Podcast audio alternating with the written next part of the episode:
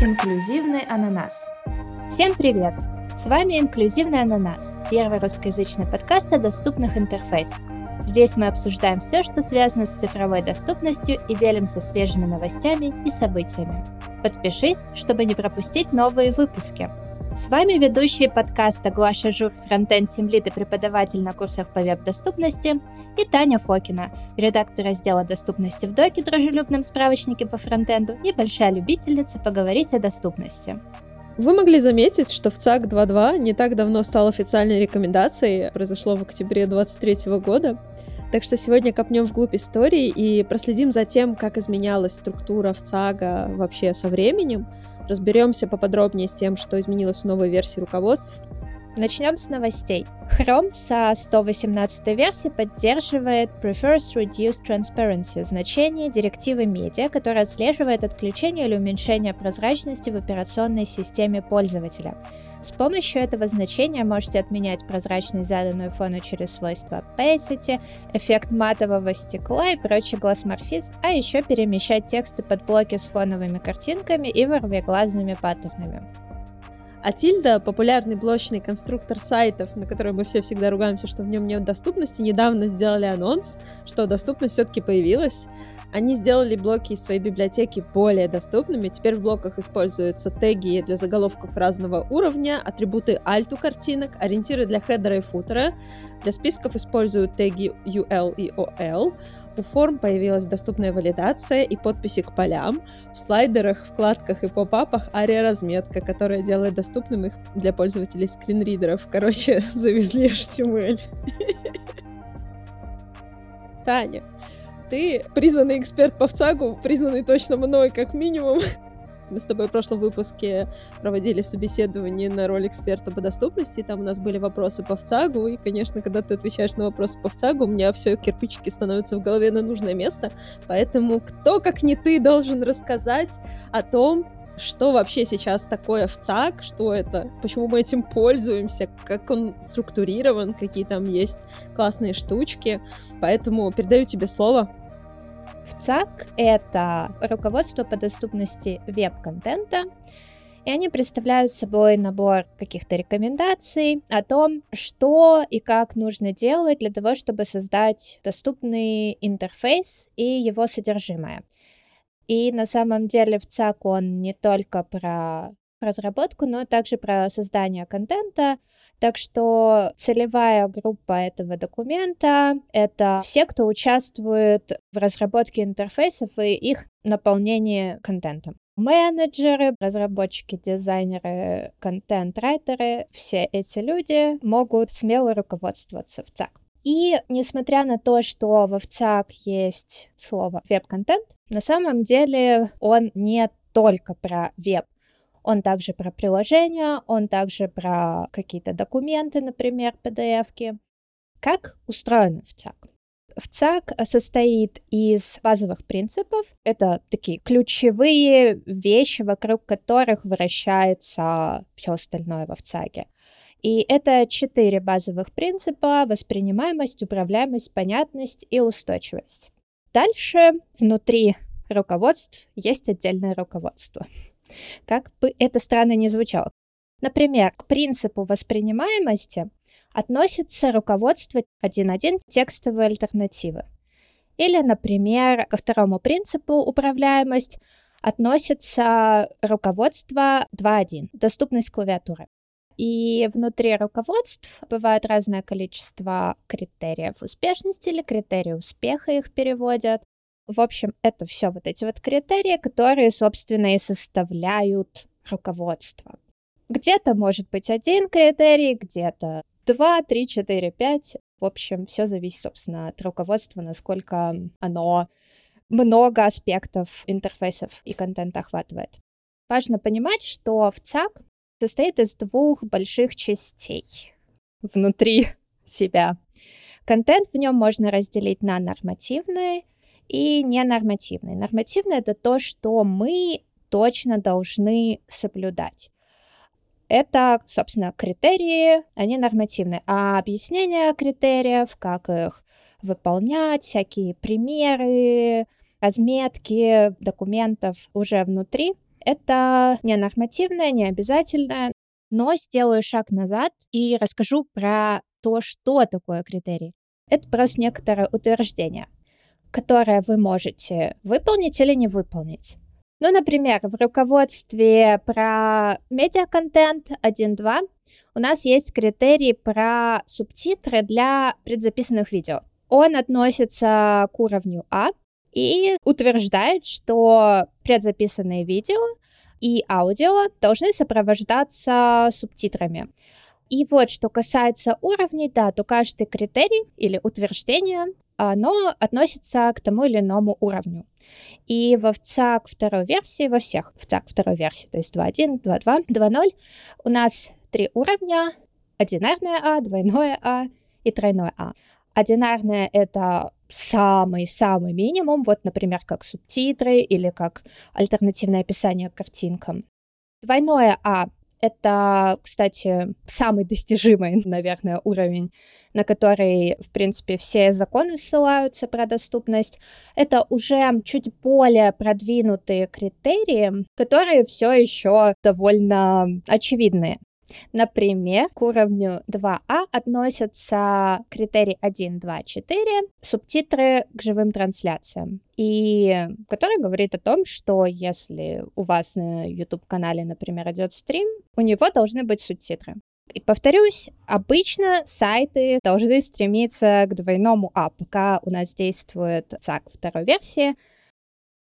Тройное А — это уже самый высокий уровень критериев, к которому нужно стремиться, в особенности, когда вы создаете приложение для людей с инвалидностью какое-то специальное, но клево, если вы и в других случаях пытаетесь хотя бы частично какие-то критерии вводить. Вот, например, есть критерий три точка один точка пять про уровень сложности текста. И вообще-то это неплохо всем делать простые тексты на сайте, которые будут доступны для максимального количества пользователей. У нас в Твиттере есть прикольный кейс. Короче, у нас есть такая девчонка Наташа Давыдова, которая для джунов делает канал свой. Она в комьюнити довольно известная. И они сделали хакатон, и вот он недавно прошел. И там у них на финальной части хакатона, где нужно презентацию делать, был голосовой стрим полностью. Но в аудитории в одной из команд была девушка с нарушением слуха. Они узнали об этом за пять минут до начала стрима. То есть они ничего не могли сделать, чтобы включить титры быстренько. Вот авторазпознавание какое-то там технически классное, настроенное. Но у девушки был тиммейт, кто-то из ее команды, кто быстренько ей писал краткий конспект всего происходящего. И поэтому она тоже смогла в онлайн-режиме поучаствовать в вот этом финальном ивенте с представлением проектов. Давай археологическими раскопками заниматься.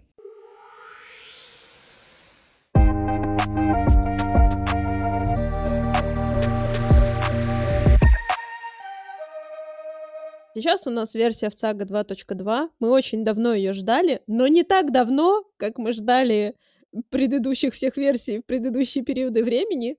Все началось в далеком тысяча девятьсот девяносто девятом году. Ну, чтобы вы понимали, когда зародилась доступность, потому что до этого же ведь в девяносто девятом первый ФЦАК только стал рекомендацией, а до этого его еще какое-то время разрабатывали. И смешно, но устарел ФЦАК один точка ноль только в две тысячи двадцать первом году. И предназначен был этот ФЦАК, собственно, оттуда его и название, я так полагаю, появилось, Web Content Accessibility Guidelines. Он был предназначен только для веб-контента, для авторов веб-страниц, для авторов дизайнов сайтов, и также он был предназначен для разработчиков авторских инструментов. Сейчас для авторских инструментов, насколько я знаю, у нас есть атак, отдельный гайдлайн, где про авторские инструменты очень подробно написано, что там нужно учесть и что не нужно. Но в целом, да, то есть это было исключительно для веба. Основная цель в ЦАГа была это продвижение доступности веба. Почему-то мы все еще преследуем эту цель спустя столько лет. Это было сколько лет? двадцать четыре года мы все еще пытаемся продвинуть доступность веба куда-то. Вон Тильда добавила эйч ти эм эл в свои шаблоны. Да, в си эй джи один точка ноль содержал четырнадцать рекомендаций, вот тех самых гайдлайнов, руководств. И это были рекомендации по типу общих принципов доступного дизайна. Каждое руководство включало в себя формулировку руководства, обоснование и некоторые группы пользователей, которым полезно, может быть. Кстати, в си эй джи два точка два, в той части, про которую Таня говорила, описательной, где не обязательно туда сунуть носик, но очень интересно, там всегда написаны тоже группы пользователей, которым полезен данный конкретный критерий. И оттуда информацию берут уже всякие плагины тестирования, которые тоже эту информацию в себе содержат, чтобы подсказать вам, кому полезна и удобна фича та или иная. Вот сейчас в руководствах у нас критерии успешные, а там были такие чекпоинты, контрольные точки, которые нужно проверить. Просто список чекпоинтов, и в каждой контрольной вот этой точке, в каждом чекпоинте был определен приоритет. Приоритеты нумеровались один, два, три. один — это означало, что чекпоинт должен быть обязательно выполнен, то есть удовлетворен при проверке. Приоритет два, что следует его удовлетворять, как бы, но есть определенные там моментики. И третий — это что этот приоритет может быть удовлетворен, этот чекпоинт не обязателен, но может быть учтен. В си эй джи один ноль был очень интересным документом, но нужно было что-то менять. В какой-то момент поняли, что недостаточно хороша структура для того, чтобы ее блюсти. И на смену в си эй джи один ноль в две тысячи восьмом году пришел в си эй джи два ноль. Эти гайдлайны уже предназначены для всех технологий. Да, они все еще называются Web Content Accessibility Guidelines, но теперь учитывается не только веб. Хотя на самом деле до сих пор мы предполагаем, что учитывается только веб, и всегда говорим, что для мобил в си эй джи не используется, потому что в мобилах некоторые кейсы вообще по-другому работают, и некоторые критерии в си эй джи неприменимы к мобильным девайсам и там к десктопным, например, девайсам. Но, в общем, в си эй джи стремится к тому, чтобы стать гайдлайнами для диджитал-продуктов, независимо от платформы. Цель в си эй джи два точка ноль — это создать общий стандарт для доступности цифровых технологий, независимо от того, где и кем они применяются, хоть людьми, хоть организациями, хоть правительствами, но в целом продукты должны быть доступны и удобны в использовании. Во си эй джи два точка ноль как раз-таки случилось изменение структуры в си эй джи, и появились наши принципы, которые мы сейчас используем, вот эти четыре основных принципа. Под каждым принципом появились рекомендации, каждая рекомендация содержит критерии успеха, которые представлены уже, вот как Таня говорила, в виде утверждений каких-то, которые не зависят от конкретных технологий. Всего появилось двенадцать рекомендаций и шестьдесят один критерий в общей сложности. Из них тридцать восемь критериев уровня один А и два А, то есть обязательных, когда вы поддерживаете доступность по законодательству, вы обязаны поддержать один А и два А. Это вот тридцать восемь критериев, ну и двадцать три критерия уровня три А. Получается, что перемещаясь от ВЦАГа один ноль к ВЦАГу два ноль, мы получили, собственно, вот эти четыре основных принципа, по которым все критерии делятся. Мы получили список рекомендаций, и у каждой рекомендации появились критерии успеха, и, собственно, появилось разделение на уровни А, два А и три А. Немножко пересобрали всю структуру и добавили информации. Плюс сконцентрировались больше на всех технологиях, а не только на вебе. Дальше пришел к нам в си эй джи два точка один. Он стал рекомендацией в две тысячи восемнадцатом году. То есть между два ноль и один ноль девять лет, получается, перерыва. А тут всего лишь тоже десять лет перерыва. Не всего лишь, в целом. Пользуемся мы гораздо дольше в си эй джи два точка один. Все еще есть законодательства, которые ссылаются на два точка ноль, к сожалению. Структура уже не менялась сильно. Добавились новые гайдлайны, новые руководства, их стало тринадцать, и добавлены новые критерии в си эй джи два точка один, прям двенадцать критериев добавили, мало им критериев.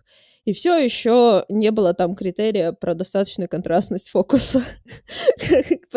Мне кажется, это был один из самых частых критериев, по которому мы плакали, что его нету в два точка один. Да, в общем, в общей сложности в си эй джи два точка один стало семьдесят восемь критериев, из них пятьдесят критериев один А и два А и двадцать восемь критериев три А уровня. в октябре, собственно, в начале октября, мы были счастливы анонсировать, что си эй джи два точка два стал рекомендацией. В ней все еще тринадцать гайдлайнов, и было добавлено шесть новых критериев уровня один А и два А, и три новых критерия уровня три А, и в один критерий четыре точка один точка один парсинг он был удален. Мы в выпуске про доступность клавиатуры, как раз это был у нас пятый выпуск, Таня объясняла, почему парсинг убрали. В общем-то, потому что, по сути, его подразмазали немножко по другим критериям, и в целом, кажется, за ним не надо так пристально следить, потому что все-таки это больше про правильное написание кода, ну, с моей точки зрения, чем про доступность. В общем, теперь нам нужно поддерживать восемьдесят шесть критериев, если мы нуждаемся в уровне максимальной доступности три А, но если нет, то пятьдесят семь критериев. Пойди, прочитай, разберись. Удачи! Круто проследить именно за датами, что между си эй джи два точка ноль и два точка один прошло десять лет, а между два точка один и два точка два прошло всего пять лет. Мы близимся к какому-то сокращению, и надеюсь, что в будущем нас ждут новые рекомендации, но там вообще планируют дикий пересбор в си эй джи зачем-то снова.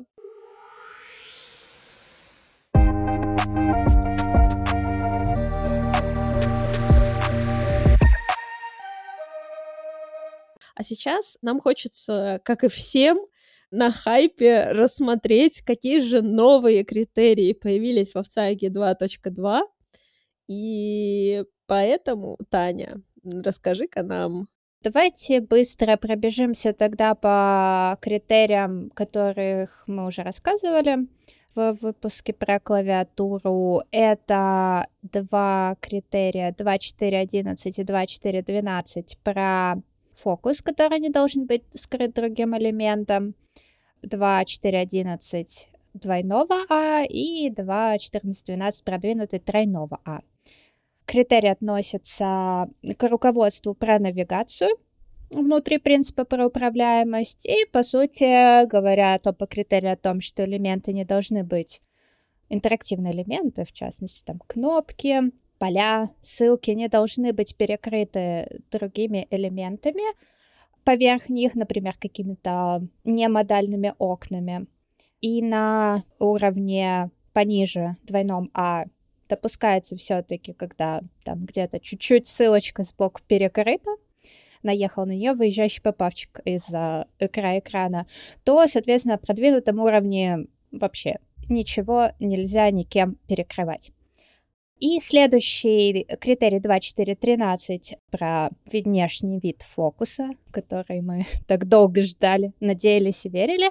Он тоже относится к руководству про навигацию. В нем рассматриваются довольно большое количество всяких деталей про то, какой должна быть рамка у фокуса, какой она должна быть ширины, какого цвета. И, по сути, если краткую выжимку делать, рамка фокуса должна быть контрастна по отношению к фону, она должна быть достаточно толстой, заметной для пользователей клавиатуры, которые видят интерфейс, за исключением случаев, когда э, вы никаким образом не перезаписывали внешний вид фокуса, и когда речь идет о том, что сам пользователь изменил внешний вид вашего сайта с помощью каких-то расширений в браузере. Я не знала почему-то и думала, что все хорошо и легко будет нам теперь с этим внешним видом фокуса, но, судя по всему, он три А. Да, но там же были баталии по этому поводу, да, сначала он планировался как двойного уровня, двойного А, но из-за того, что он был суперсложным, суперобъемным, и вообще его не так легко было распарсить не то что браузеру, но человеку, он э, стал трипл-A. Но это же не повод делать его трипл-A. Ну, сделайте какое-нибудь простое описание для два А. Алло, я, я столько лет продвигала эту идею, всем говоря, что в два точка два будет требование к визуальному отображению фокуса. И что теперь делать? Получается, дальше партизанить. Слушай, ты думаешь, почему си эй джи три будет? О! Вот как раз из-за этого. Из-за этого. Все из-за внешнего вида фокуса. сто процентов. Угу. Будет у нас золотой критерий. Критерий на вес золота. Спойлеры, спойлеры. Да, в общем, следующий критерий, который был добавлен, он тоже был добавлен в принцип управляемости и в руководство про способы ввода. Он называется Dragging Movements два пять семь. Имеется в виду функциональность, которая обеспечивается с помощью перетаскивания. То есть, если вам нужно что-то куда-то перетащить, чтобы ввести информацию в интерфейс, это нужно обдумать. Потому что не все люди могут перетаскивать. Не у всех есть возможность зажать клавишу мышки и что-то куда-то перетянуть. Не у всех есть возможность, в принципе, пользоваться мышкой. Поэтому в случае, если у вас есть такие интерфейсы, уровень этого критерия два А, то есть если вы соответствуете законодательству, то вы обязаны учесть его в своей разработке. А там же нету, получается, части три А, там только два А. Нету никаких дополнительных, ну, упрощения нету никакого а, требований. То есть если уже у тебя есть drag-and-drop, то ты его делаешь доступным. В общем, все, что вы можете перетащить, нужно всему этому предоставить альтернативный способ как бы ввода. И этот способ должен иметь что-то одно, чтобы ввести данные. То есть нужно либо тыкнуть куда-то мышкой один раз, либо тапнуть пальцем один раз, либо с клавиатуры нажать одну клавишу. То есть чтобы вы... так называемый single-pointer движение, чтобы вы могли его осуществить, чтобы вам не нужно было прям зажимать, перетаскивать, двумя пальцами что-то куда-то перетаскивать. В общем, чтобы можно было сделать тык и, допустим, набрать что-нибудь и сделать второй тык а-ля submit, и данные ввелись. Зачем вам нужно следить, чтобы блюсти этот критерий? Этот критерий не только про клавиатуру, он больше про альтернативные способы ввода, такие как трекболы. Это могут быть какие-то указатели, которые крепятся к голове, что часто очень используются людьми, которые парализованы ниже шеи, например. Это могут быть какие-нибудь системы, которые трекают передвижение глаз, и это могут быть системы, которые голос ваш трекают, то есть вы голосом вот какой-то совершаете, конечно же, вы не можете дать компьютеру команду, ну-ка, перетащи эту карточку из одного места в другое. Вам нужно, типа, выдели карточку, там, перенеси ее в другую колонку, там, не знаю, ну, в общем, вставь ее в другую колонку, типа того. Вы не должны полагаться только на drag-and-drop технологии, вы должны предоставить альтернативные способы ввода. Из примеров это может быть карта, которую вы можете увеличивать, уменьшать, передвигать вверх, вниз, слева, вправо. Обычно мы это делаем какими-нибудь свайпами, тащим ее куда-нибудь, либо мышку зажимаем на ней и тащим. Но часто очень в картах есть альтернативный способ — это кнопки. То есть кнопка — это как раз-таки пример сингл-поинтера, когда вы просто нажали один раз и все. Вы нажали кнопку вверх, и сместилась карта немножко вверх. Вы нажали кнопку зума, увеличить, например, карту, и она увеличилась. Еще из примеров, очень часто используемых в веб-интерфейсах, это палетка цветов, такая выпадашка, где есть цветовой круг, и вы можете по цветовому кругу таскать точку и таким образом выбирать цвет. С одной стороны, вы можете тыкнуть, скорее всего, на цветовом круге одним поинтером на какой-то конкретный цвет, а с другой стороны, в таких цветовых кругах очень часто есть дополнительные поля, в которые вы можете ввести код цвета, либо выбрать его как-то по-другому из списка. В общем, там есть всегда альтернативный способ этот цвет задать. И еще один крутой пример — это когда нужно перетаскивать какие-то файлы без альтернативы. То есть, ну, слава богу, очень часто файловые всякие менеджеры предлагают тебе либо перетащить файл, либо загрузить его с помощью нажатия кнопки с твоего компьютера. И в последнее время очень тоже классная тема, что ты можешь сделать скриншот и прям сразу вставить его контрол-ви, то есть он сразу сохраняется в буфер обмена, ты можешь его просто вставить на платформу, платформа это отловит и заберет этот скриншотик как картинку. То есть вот эти все альтернативные способы ввода информации очень круто, когда поддерживается много-много разных способов в одном месте.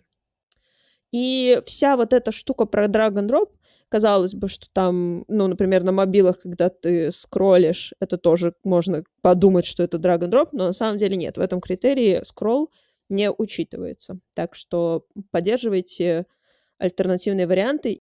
Есть из этого критерия единственное исключение, ну, точнее, не единственное, вот их типа два. Это когда перетаскивание обязательно, то есть у вас нет возможности альтернативно что-то предоставить пользователю, или когда это поведение определено браузером. О следующем критерии на самом деле мы немножко говорили чуть ли не в самом первом выпуске нашего подкаста про размер цели. Повторим самое важное. Это критерий два пять восемь, размер цели минимальный, он двойного А, и относится к руководству про способы ввода. Там на самом деле есть еще критерий про размер цели максимальный, два пять пять, два пять восемь. два пять пять, соответственно, максимальный просит вас сделать э, кнопочки, например, размером сорок четыре на сорок четыре минимум, а минимальный два пять восемь, о котором вот х- хочу подробно поговорить, двадцать четыре на двадцать четыре пикселя минимум.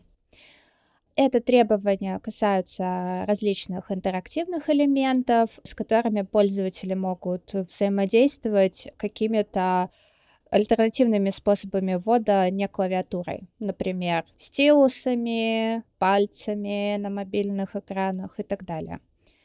Там же в этом критерии речь идет и о расстоянии между элементами. Например, спис... скам ссылок. Это, кажется, частый кейс, когда рядом находится несколько интерактивных элементов. К ссылкам там нету требований, то есть ссылки должны быть размера текста. Как известно, лучше стартовать с шестнадцати пикселей. Что касается ссылок, которые расположены рядом друг с другом, как, например, в меню, то между ними должно быть расстояние минимум четыре пикселя, что позволяет, может быть, не со стопроцентной гарантией, но значительно облегчает жизнь пользователей и не дает им случайно кликнуть на ссылку, на которую они не хотели кликнуть. Но, соответственно, это расстояние может быть гораздо больше, например, равным самому элементу. Исключением относится то, что вы элементы, которые вы никак не стилизовали, ссылки в тексте, внутри текста, то есть не когда это, например, как в менюшке список ссылок, а какая-то ссылка внутри другого контента. И когда, вот тут интересно, у вас есть два одинаковых по функциональности элемента, если один из них двадцать четыре на двадцать четыре, то вы проходите этот критерий. Самый распространенный пример — это когда у вас в слайде есть, например, точечки, обозначающие номера слайдов, они обычно супер маленькие.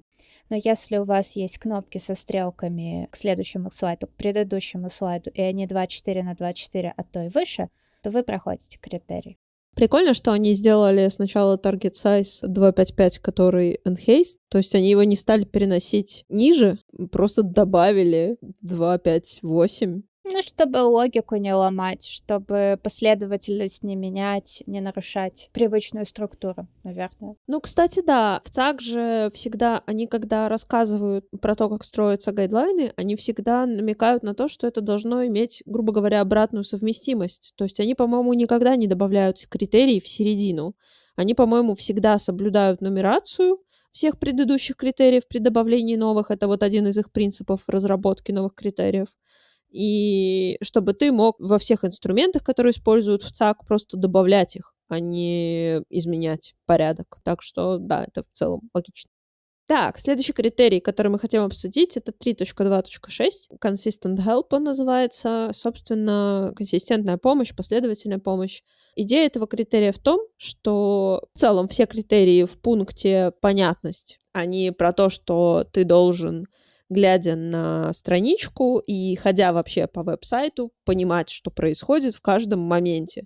Ты должен встречать меню в том же месте, где оно и было, встречать еще какие-то элементы там же, где они и были на предыдущих страницах. Если какая-то функциональность повторяется, спрятанная за определенной кнопкой, то она не должна меняться под этой кнопкой дальше на других страницах. То есть это все про понятные перемещения по интерфейсам, про предсказуемые перемещения. И вот новый критерий про последовательную вот эту консистентную помощь заключается в том, что если вы предоставляете какой-то механизм помощи вашему пользователю, то он всегда по всем страницам должен находиться в одном и том же месте. Например, вы даете пользователю форму, где вы предлагаете им помощь, ну, как бы запросить помощь у человека, то есть запросить какой-то созвончик или в чате что-то написать. Вот эта форма всегда должна находиться в одинаковом месте для пользователя. Например, очень часто она находится перед футером или в самом футере какая-то такая штука, либо она находится на странице контактов всегда. То есть пользователь просто должен всегда знать, куда ему тыкнуть, чтобы обратиться за помощью. Если у вас есть какая-то всплывашка с чатом, то если вы ее уже расположили на одной странице в нижнем там правом углу, имейте совесть, расположите ее там всегда на других всех страницах.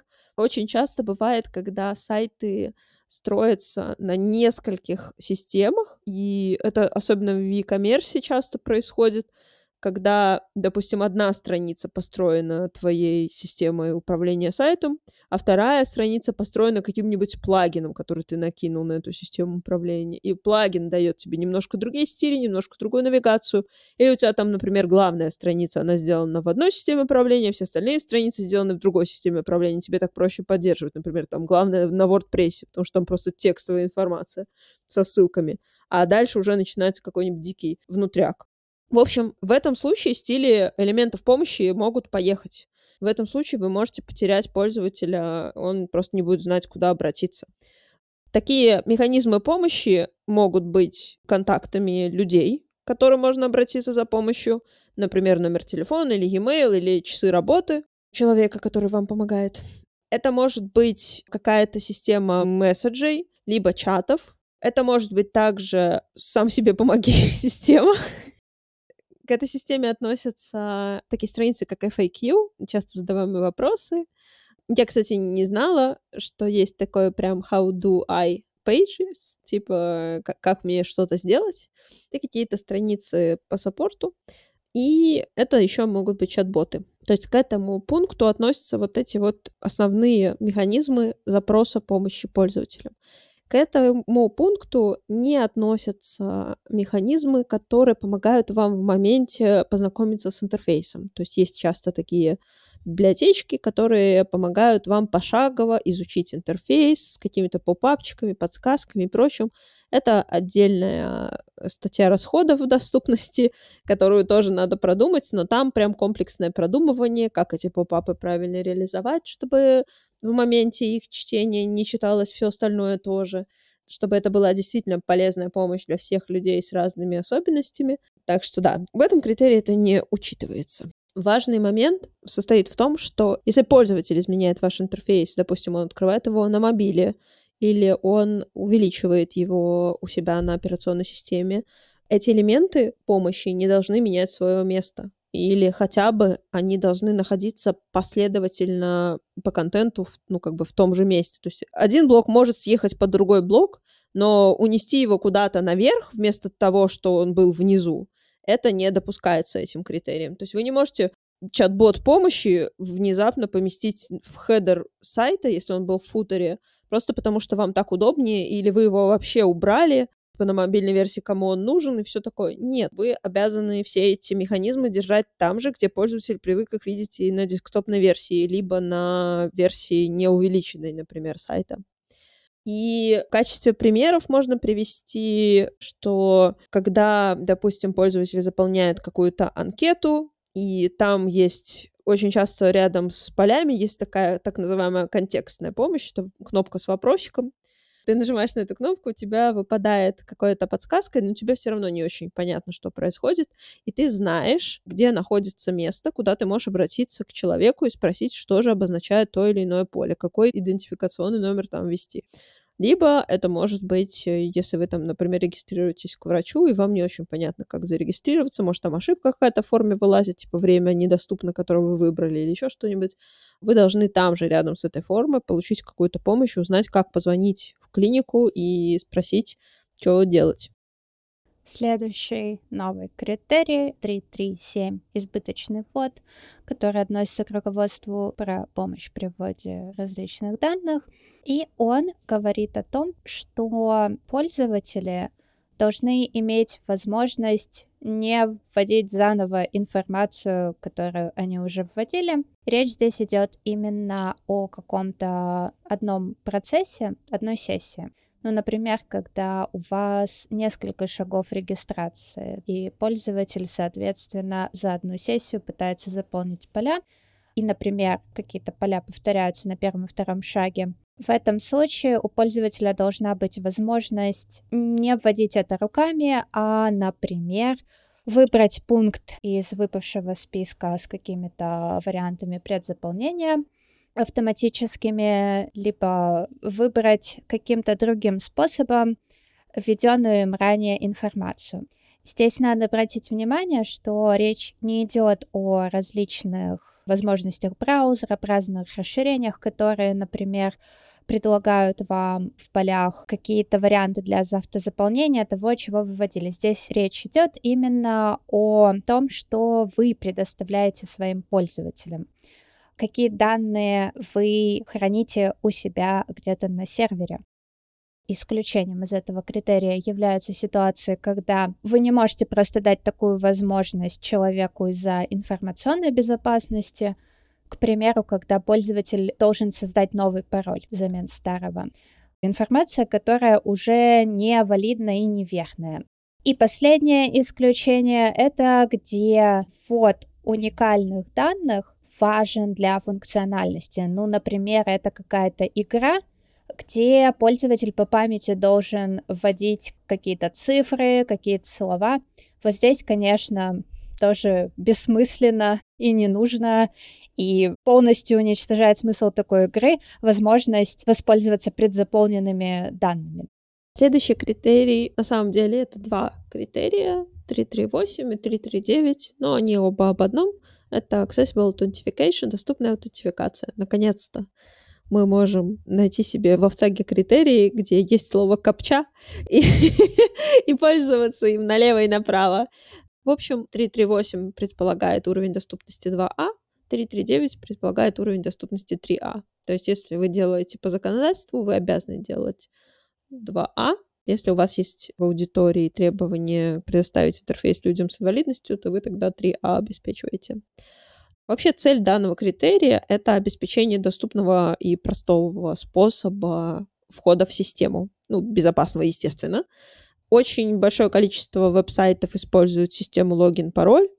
И дальше после логина и пароль начинаются какие-то невероятные заходы, типа, а может, дополнительно аутентифицируетесь, а может, как-то свое лицо сфоткайте, палец покажите, выберите такси на всех картинках, из всех картинок, или, я не знаю, корабли. У меня всегда проблема с проводами, потому что они почему-то цепляются в соседнюю картинку, и непонятно, это часть провода или не часть. На днях я заполняла капчу, и я прошла ее, выбрав две клавиатуры из трех предоставленных, то есть кажется, что капчи стали многоэтапные. То есть ты на первом этапе выбираешь клавиатуры, потом на втором этапе ты опять выбираешь клавиатуры, и кажется, что там не важно, им уже все ли ты выбрал клавиатуры, важно, чтобы на каждом этапе ты выбрал клавиатуры. Может быть, даже не менее двух, ну, не знаю, в общем, да. В моменте, когда я подумала, блин, мне сейчас третий этап придется проходить, потому что я не выбрала третью клавиатуру, мне сказали, что я прошла капчу.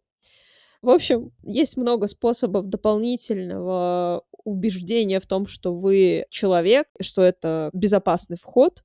И, конечно же, в комьюнити по доступности один из самых больных вопросов — это как проходить все эти проверки. Если у вас какие-то когнитивные особенности, как вообще распознавать, что от вас требуют. Поэтому сделали, добавили два таких пункта. В минимальной версии, если у вас есть какой-то тест на когнитивные функции, то есть нужно запомнить что-то, либо решать какую-то головоломку, например, ввести результат сложения двух чисел или перемещать местами какие-то элементы, кстати, drag and drop, или выбрать из кучи картинок нужную какую-то картинку. В общем, в случае, если у вас есть такой тест, то нужно его по возможности предоставить ему альтернативу. То есть нужно обеспечить хотя бы какое-то из следующих условий. Либо другой метод аутентификации, который не зависит от проверки когнитивной функции. И здесь могут быть проверочные коды, например, смс-ки или e-mail. Это могут быть ку ар-коды, которые можно отсканировать с помощью каких-нибудь приложений. Либо у вас есть механизм, который помогает пользователю заполнить этот тест на когнитивные функции. То есть что-то, например, браузер может предоставить какое-то автозаполнение, либо вы можете использовать сторонние менеджеры паролей, чтобы зайти в ваш аккаунт. Дальше тест на когнитивную функцию может заключаться в распознавании объектов. Вот это та самая капча. То есть, по идее, капча считается доступным способом в случае, если она с графикой какой-то. То есть она более тогда адекватно воспринимается людьми. Ну, не адекватно, но, скажем так, проще ее распознать, чем решить какой-то пример, либо что-то сложное, там, не знаю, сделать из разряда прислать фотку с, с пальцем, когда у тебя может не быть вообще пальцев. Вот это забавные такие кейсы аутентификации. И еще в качестве альтернативы можно сделать механизм распознавания какого-то нетекстового контента, который пользователь предоставляет сайту. Это может быть вот этот вот момент, когда вы там картинку какую-нибудь скидываете. Последний способ альтернативный — это предоставление какого-то нетекстового контента для распознавания вашей личности. Это может быть какое-то изображение, либо аудио, либо видео, либо геолокация, что-нибудь такое. Ну да, кстати, пин-код. Ух ты! Это типа графические коды, вот эти все прикольные штуки. В общем, в минимальном уровне два А вы все еще можете использовать капчу, просто нужно предоставить ее доступность в том числе. У нас недавно в комьюнити незрячий наш коллега сделал запись видео, как он проходит капчу для чат джи пи ти. И это прикольно, потому что у них вся капча доступна для скринридеров. Там в какой-то момент тебя просят определить, какой из звуков принадлежит настоящему коту. И дальше тебе предоставляют несколько сэмплов звука. И какой-то из них — это, очевидно, человек делает мяу. Но, честно говоря, ну, не, не всем доступен такой способ распознавания. Прикольно, что вот они графическую капчу переделали в звуковую капчу и предлагают распознать что-то отличное от всего остального и выбрать какой-то вариант. Капча, ей придется переродиться в какой-то момент. Но сколько мы об этом говорим уже, конечно, вечность. Что касается более сурового пункта, то там есть только два исключения из него. В случае, если вам нужно поддерживать уровень три А, вы можете только вещи две сделать к вашей логину и регистрации. Это предоставить какой-то другой метод аутентификации, чем там ввод логина и пароля, не основанный на проверке когнитивной функции. То есть вы можете залогинить с помощью сканирования ку ар-кода, например. И второе исключение — это когда у вас есть механизм, который помогает пройти тест на когнитивные функции. Очень важно, что все этапы многофакторной аутентификации должны содержать какие-то альтернативные методы. Очень важно не заставлять людей решать примеры, что-то вспоминать, перезаписывать, вводить руками постоянно. Очень важно давать возможность копировать и вставлять, потому что часто в формах аутентификации нельзя что-то вставить, либо оно вставляется как-то криво. Но это не относится к тому моменту, когда это нужно для безопасности. То есть тоже частый кейс, когда нужно повторить e-mail. В случае, когда вы делаете что-то типа двухфакторной аутентификации, которая требует использования второго девайса, то есть вы на сайт пытаетесь зайти, и вам нужно с телефона что-то сделать, допустим, какой-то код вам туда присылают, нужно иметь в виду, что для людей может быть сложным скопировать этот код с одного девайса и вставить его на другой девайс. Тут возможно предусмотреть какие-то способы отправки этого кода непосредственно на основное устройство, с которого вы аутентификацию совершаете. И еще интересный момент, что когда вы скрываете символы по дефолту в полях, допустим, ввод пароля или каких-то секьюрных данных, и не даете возможности их посмотреть, это может быть большим блокером при проходе аутентификации. Для меня это всегда очень больно, когда я не могу посмотреть пароль, который я сейчас ввожу. То есть я не понимаю или не сразу понимаю, на каком языке я ввела этот пароль.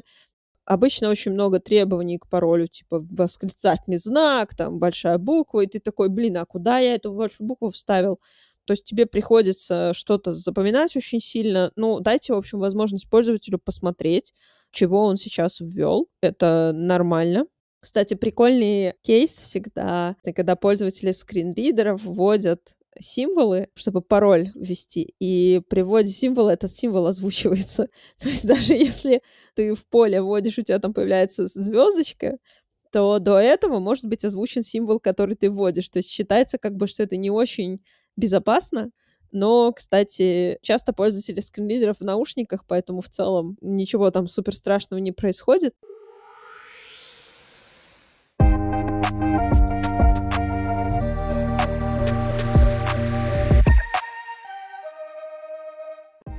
События.